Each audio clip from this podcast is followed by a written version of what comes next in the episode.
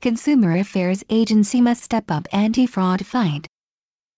Consumers in Japan lost 6 trillion yen through fraud in 2013, according to a recent survey by the Consumer Affairs Agency.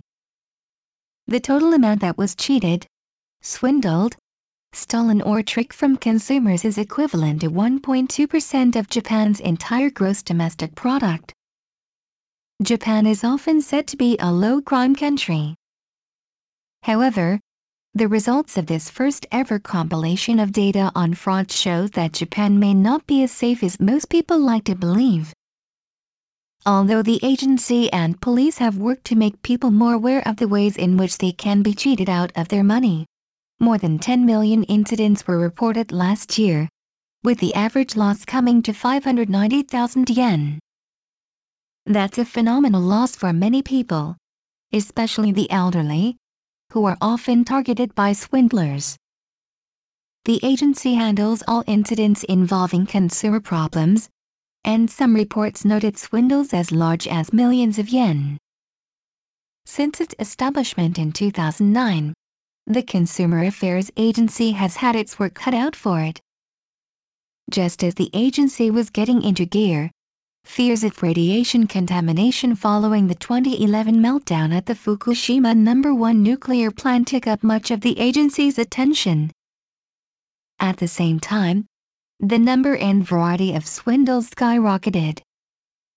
The survey included everything from online games that demand payment for prizes to online shopping problems, fake investments, and the ore ore, it's me, it's me, scam, which still robs many elderly people who are persuaded that relatives have phoned them to ask for emergency money.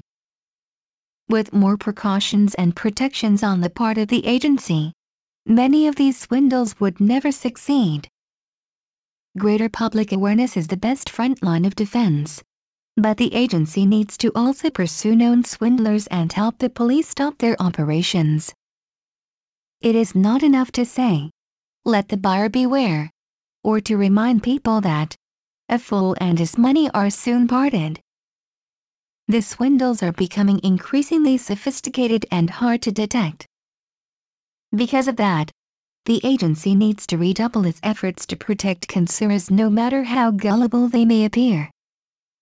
As the vast sums lost are a significant percentage of GDP, the agency needs to find better ways to protect the safety of consumers and ensure that legal action is taken and compensation worked out.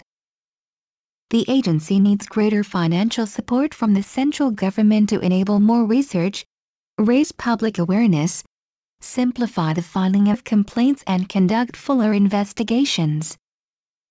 The fact that this was the first overall survey of consumer fraud ever undertaken in Japan is suggestive of the low level of consumer protection here. While the Japanese consumer market is often held up as an object of envy in many parts of the world, this society harbors a dark underside where unsuspecting consumers are cheated on a regular basis. The Japan Times, March 30th.